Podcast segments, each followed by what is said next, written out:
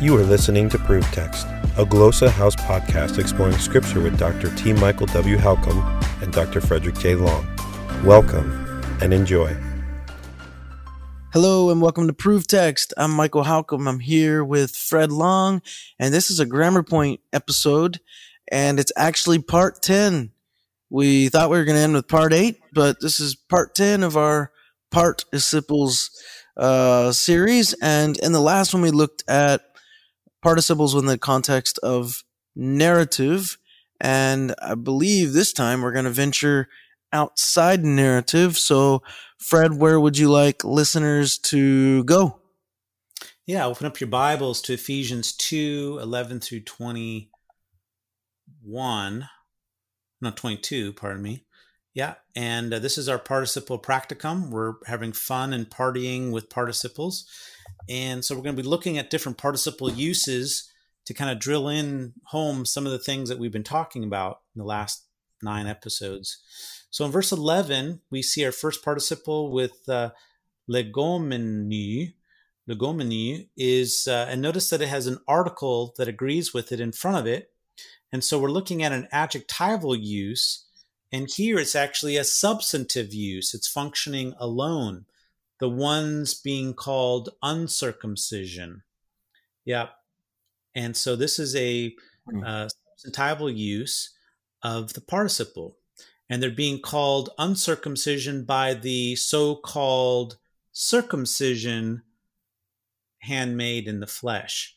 Well, there's this there's a second participle right there, and upo clause, upotes legomenes peritomes, uh, by the so-called circumcision. Now, in this instance, it is an adjectival use, but attributive, attributive function because the uh, participle is modifying uh, peritomes, the uh, mm-hmm.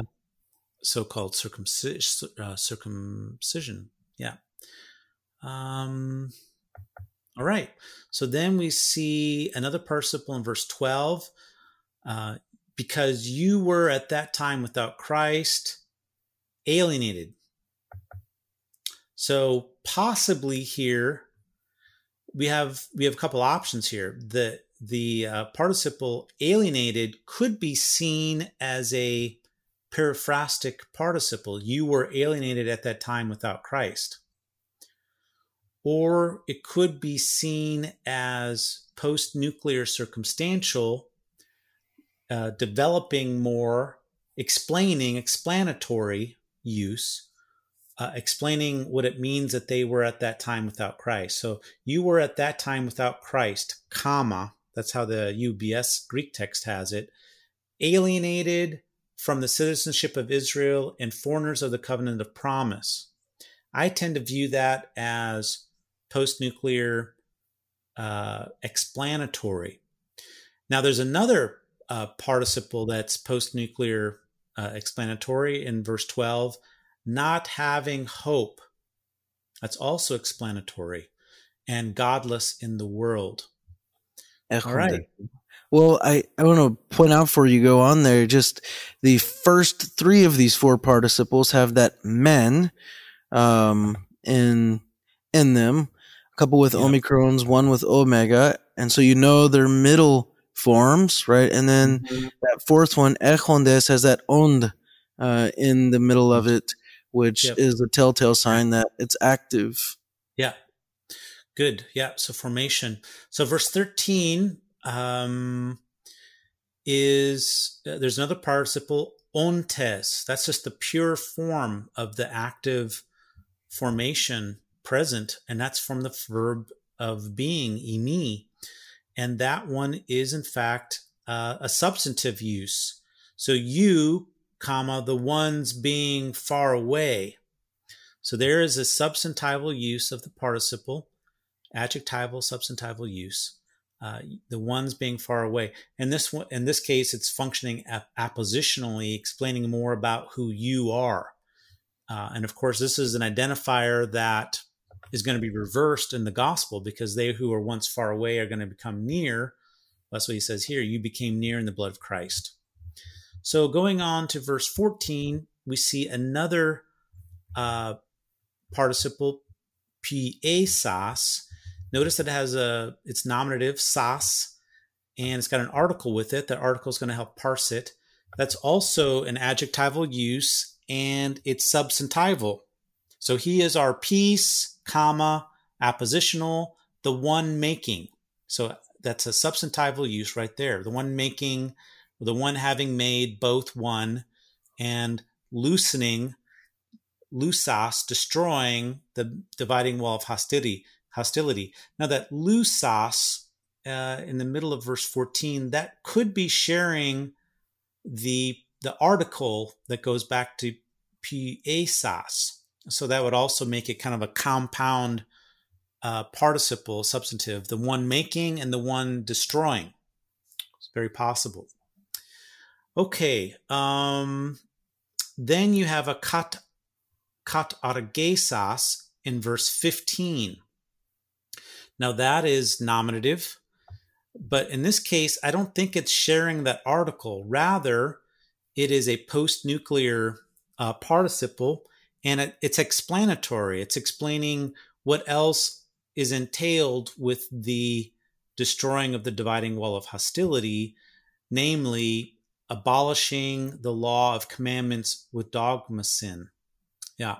So that is post nuclear. So what we're seeing is that in in non narrative or argumentative discourse, you're going to have a lot more explanatory circumstantial participles. That is, participles that are circumstantial that occur after the main verb. There's a lot more explaining and filling out that's happening.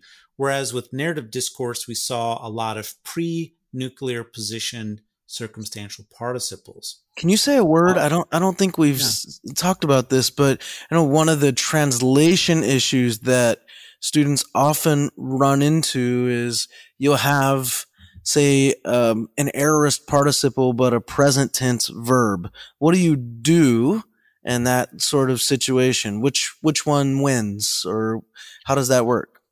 Well um, you know the aorist can tend to mean time prior um, but you know you can translate it with or without like a after you know so in this case, you know, he himself is our peace, the one having made both one and loosening the the the, the wall of host, dividing wall of hostility. So there the main verb is in verse 14 is is present tense. He is our peace, but then you have this appositional participle statement, the one having made uh, as aorist.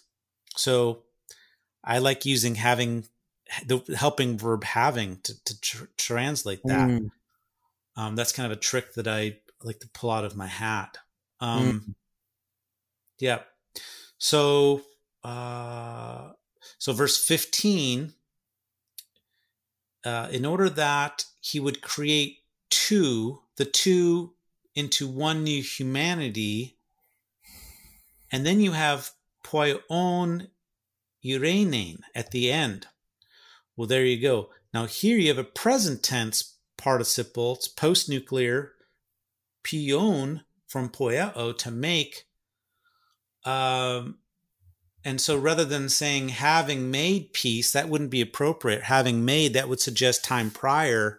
Mm. Um, this rather seems to be by making peace or thus making peace or something like that, like consequential um, yeah, by making peace, like instrumental, po- possibly a little bit of an adverbial sense implied, but um, yeah, present tense there. And then verse 16, and reconciling the both in one body to God through the cross. Then you have uh, a post nuclear aorist participle, having killed the enmity in himself. Apok Tinas is uh, post nuclear, having killed the enmity.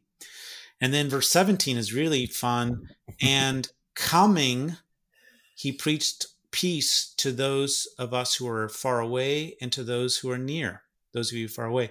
So coming, he preached peace. So Elthone is procedural, it's pre nuclear, it's directly abutted to the front of the verb, preach the gospel, preached peace. So the coming really isn't even necessary. In fact, it's not even found in the original. I don't think it's found in the original text of Isaiah where this is alluding from. So this is an example of a procedural uh, participle. It's laying out kind of the steps entailed in the action of the main verb, and usually to detail those steps is to draw emphasis to the action that's required. And here the action is one of going, coming and going. So you have to go in order to preach the gospel to people who are far away. Like literally, we're talking like the participle that Jesus uses in the Great Commission going, make disciples of all nations. That's a procedural participle. Like before you can make disciples of all nations, you must go. And this, I, this is capturing a very important aspect of the gospel, which is that we're not expecting people to come to us. We mm. go to where the people are. And this is really an important message for the church today. Yeah. Yeah. yeah. And then we talked about last time the genitive absolute in verse 20. And um, yeah, so that that brings us, you know, to the to the end there. Um, you do have a little bit of ambiguity in verse 21. There's a participle knit together. So Jesus, in whom the whole structure knit together grows.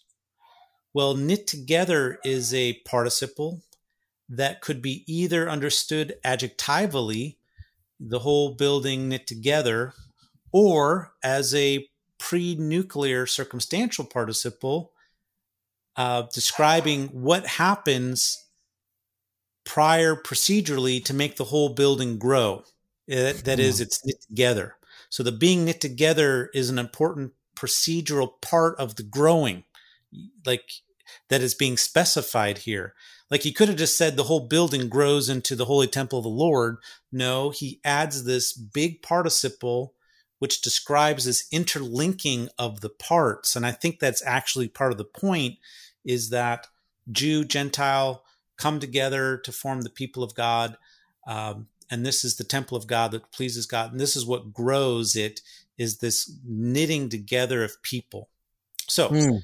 Anyway, you can see I have a lot of fun with these participles. There's a lot to unpack, what tense they are, where they're located, what usage, these kinds of things. Yeah, excellent. Well, we hope you've learned a lot during these uh this participle series and yeah, uh thanks Fred for all the insight. Uh, it was a, a lot. So we appreciate that. And uh yeah, happy holidays if you're listening during the holidays. Uh we hope that helps. Looking for creative ways to launch your biblical language studies to the next level? We here at Glossa House create resources with you in mind. We've created a stock of innovative and cutting edge audio, video, digital, and print resources to help you reach your language goals. Visit glossahouse.com to find what you've been looking for. Glossa House, language resources for the global community.